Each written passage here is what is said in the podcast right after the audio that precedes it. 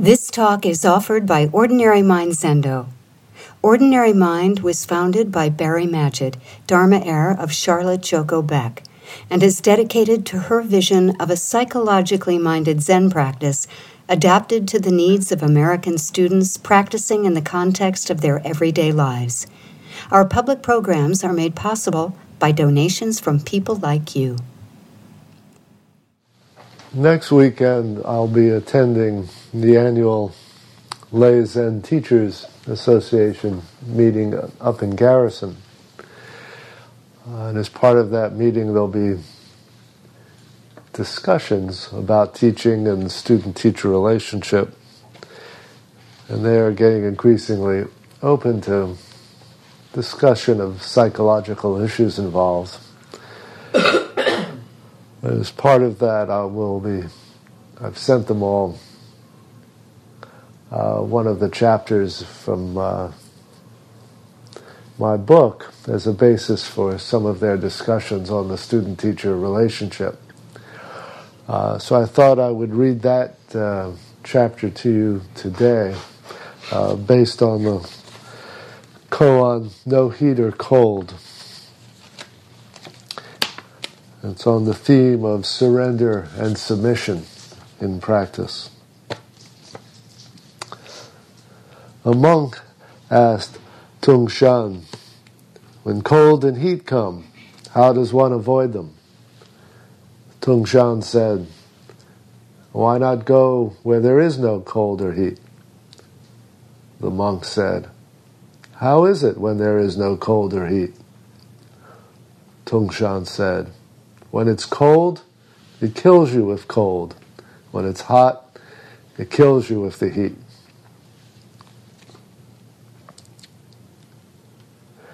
When I first began sitting with a Sangha, all of whom were Americans, led by a Japanese teacher, we had a habit of answering, Hi, whenever we were told to do something. Hi, which is Japanese for yes, was just about the only Japanese word we knew, except for Kensho, of course. and the joke was we would never be told what the word for no was because we would never need it. the habit of reflexively saying yes is actually a very good practice. Can help us make us can help make us aware of how often we unconsciously let ourselves back away from what is being asked of us through anxiety, fear, or more subtle forms of avoidance. Joko always taught us to pay attention to those subtle moments of hesitation, those moments when we try to say no instead of yes to life in an attempt to manage our insecurity. This koan is like, likewise about saying yes to everything, especially to those things that we come to practice seeking to avoid. The monk wants to know how to avoid cold and heat, and is told instead to let the cold kill him, to let the heat kill him. We're not just literally talking about cold and heat here, of course. We're talking about cold and heat as examples of what we're afraid we can't handle, and of all the likes and dislikes that practice is meant to confront.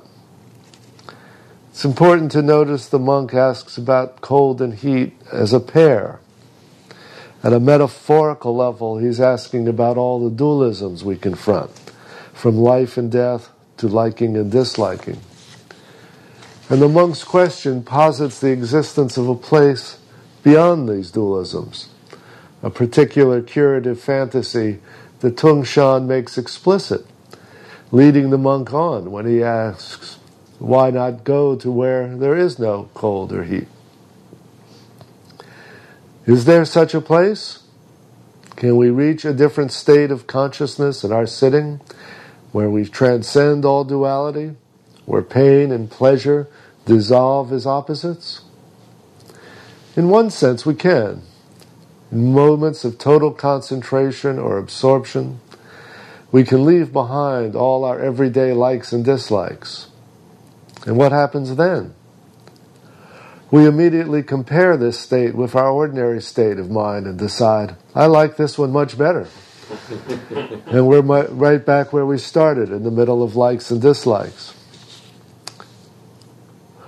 No, this koan is not about going into a state of oneness beyond the dualities of cold and heat and somehow staying there full time. Though perhaps that's the fantasy behind the monk's question. Exposing that sort of fantasy is the real work we have to do in ourselves with a koan like this. Exposing the curative fantasy of transcendence in whatever form it takes in our own lives. How we all secretly wish to go beyond.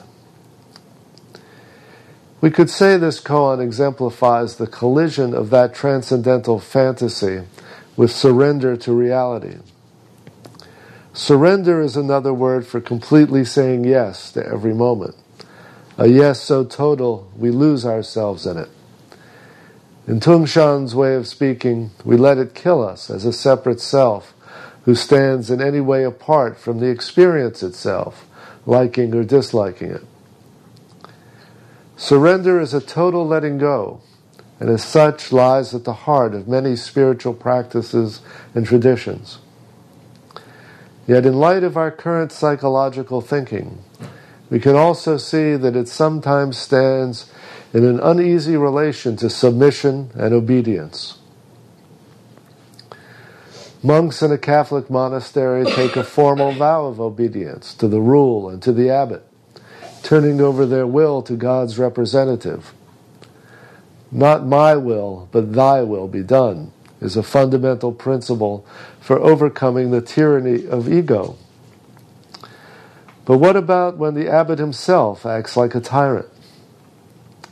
Thomas Merton spent years in conflict with his abbot, who refused his requests for more time in solitude, and with the church hierarchy, who for years refused permission for him to publish anything relating to issues of social justice, race, or the Vietnam War.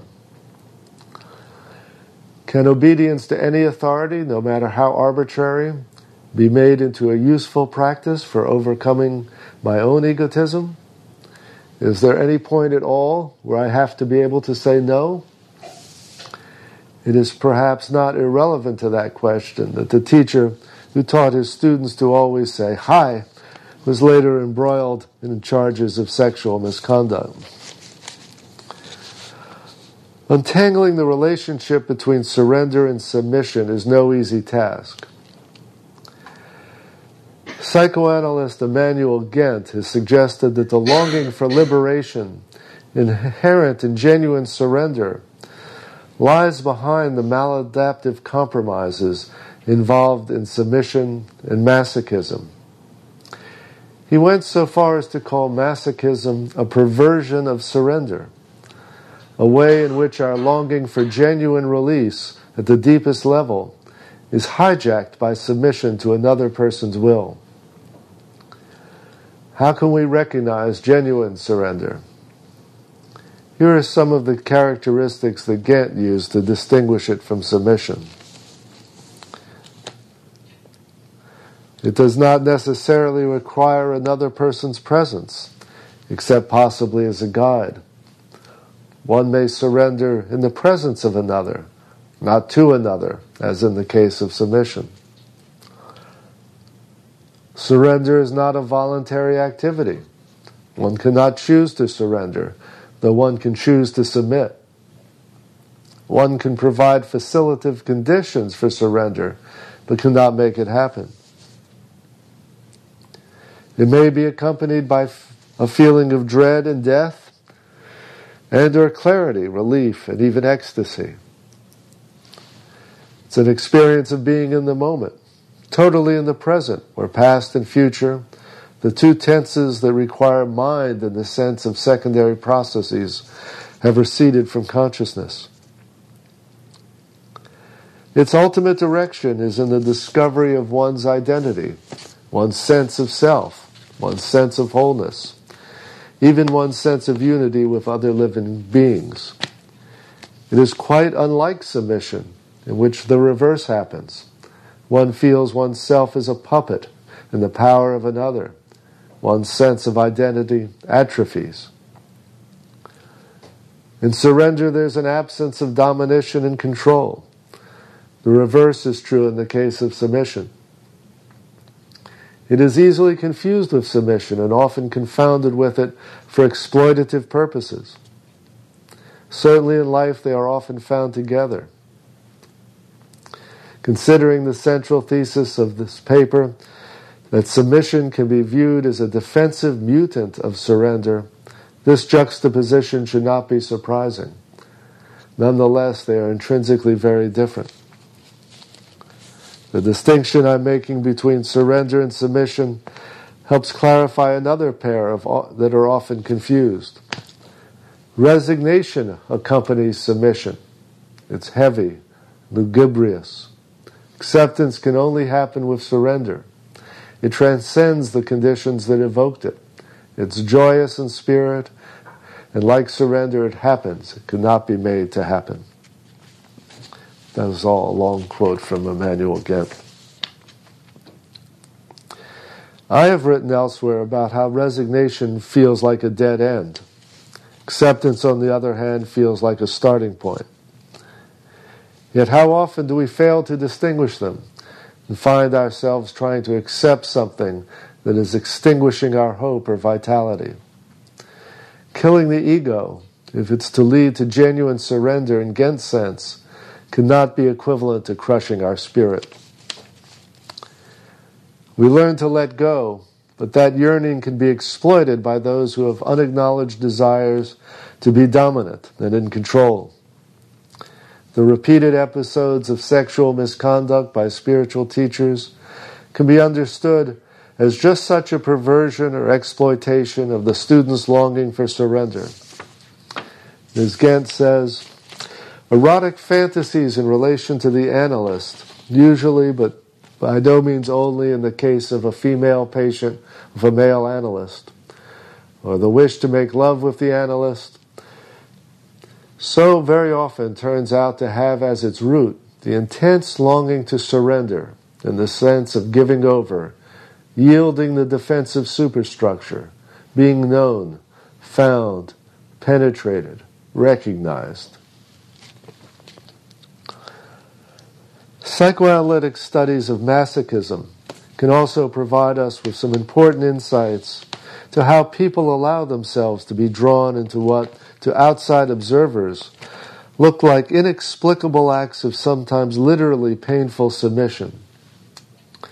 What they tell us, first of all, is that masochism needs to be understood not as a case of a person seeking pain for its own sake but as a byproduct of an individual's believing they must pay an increasingly painful cost for the love, attention, or recognition they are desperately seeking. Another term for masochism is pathological accommodation, which refers to a progressive sacrifice of one's own vital needs in the service of maintaining a relationship without which one imagines one cannot survive. Like the frog who is said can be boiled alive if placed in water that is very slowly heated to the boiling point. A person in a masochistically submissive relationship may make one compromise, one sacrifice after another, that cumulatively lead to the equivalent of emotional death.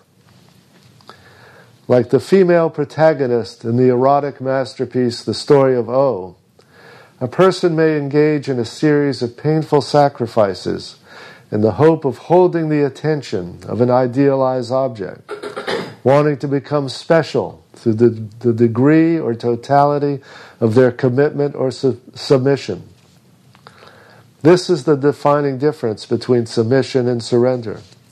Submission is tied to eliciting a response in another person, whether simple approval, love, or just an absence of criticism or abuse.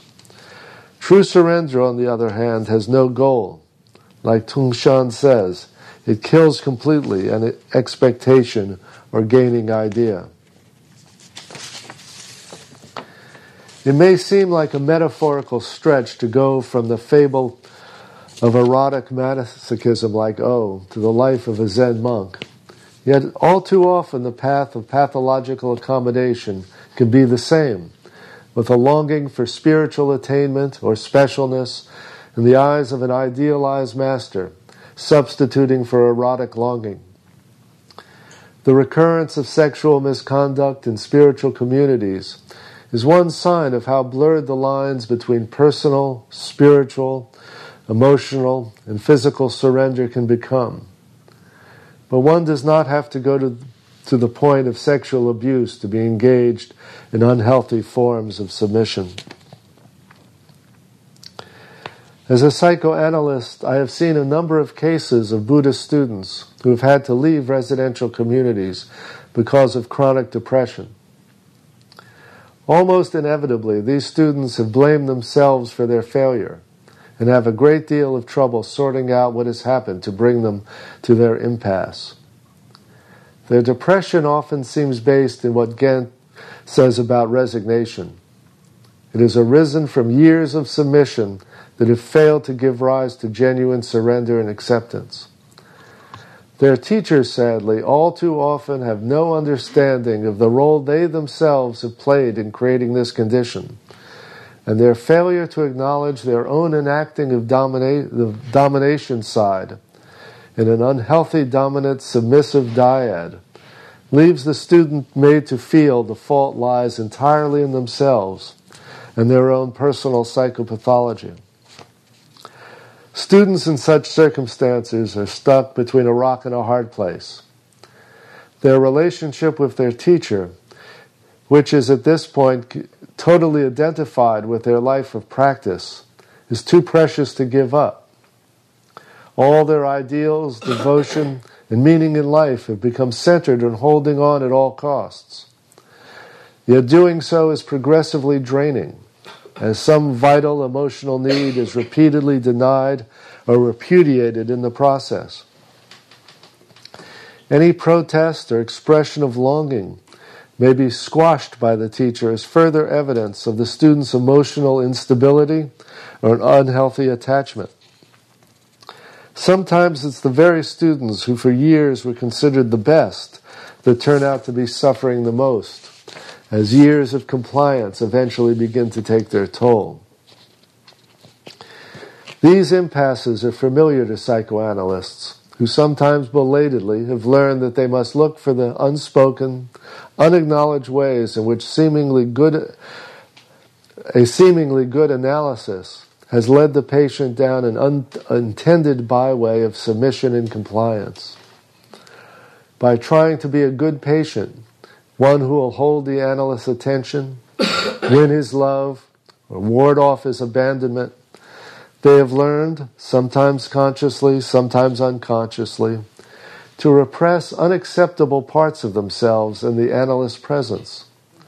Some things, particularly about how the analyst has become inattentive, critical, or just plain wrong, become, become unsayable.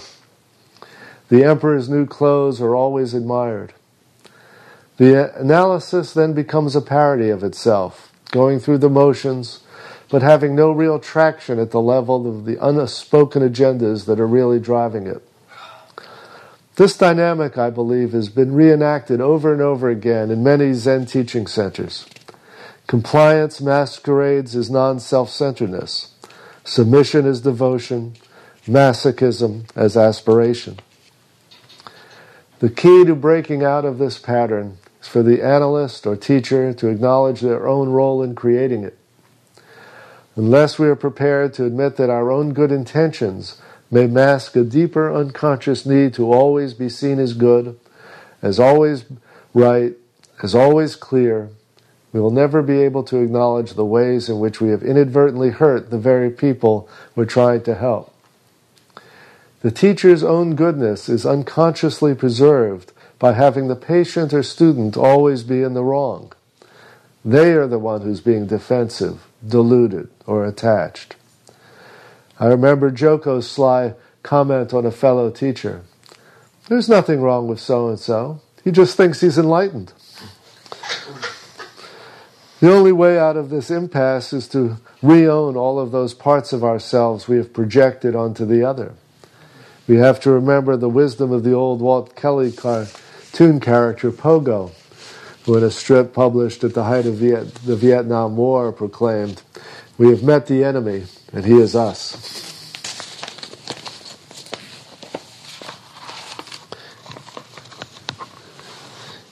We'll have a uh, open uh, discussion group in the uh, study group following the sitting today.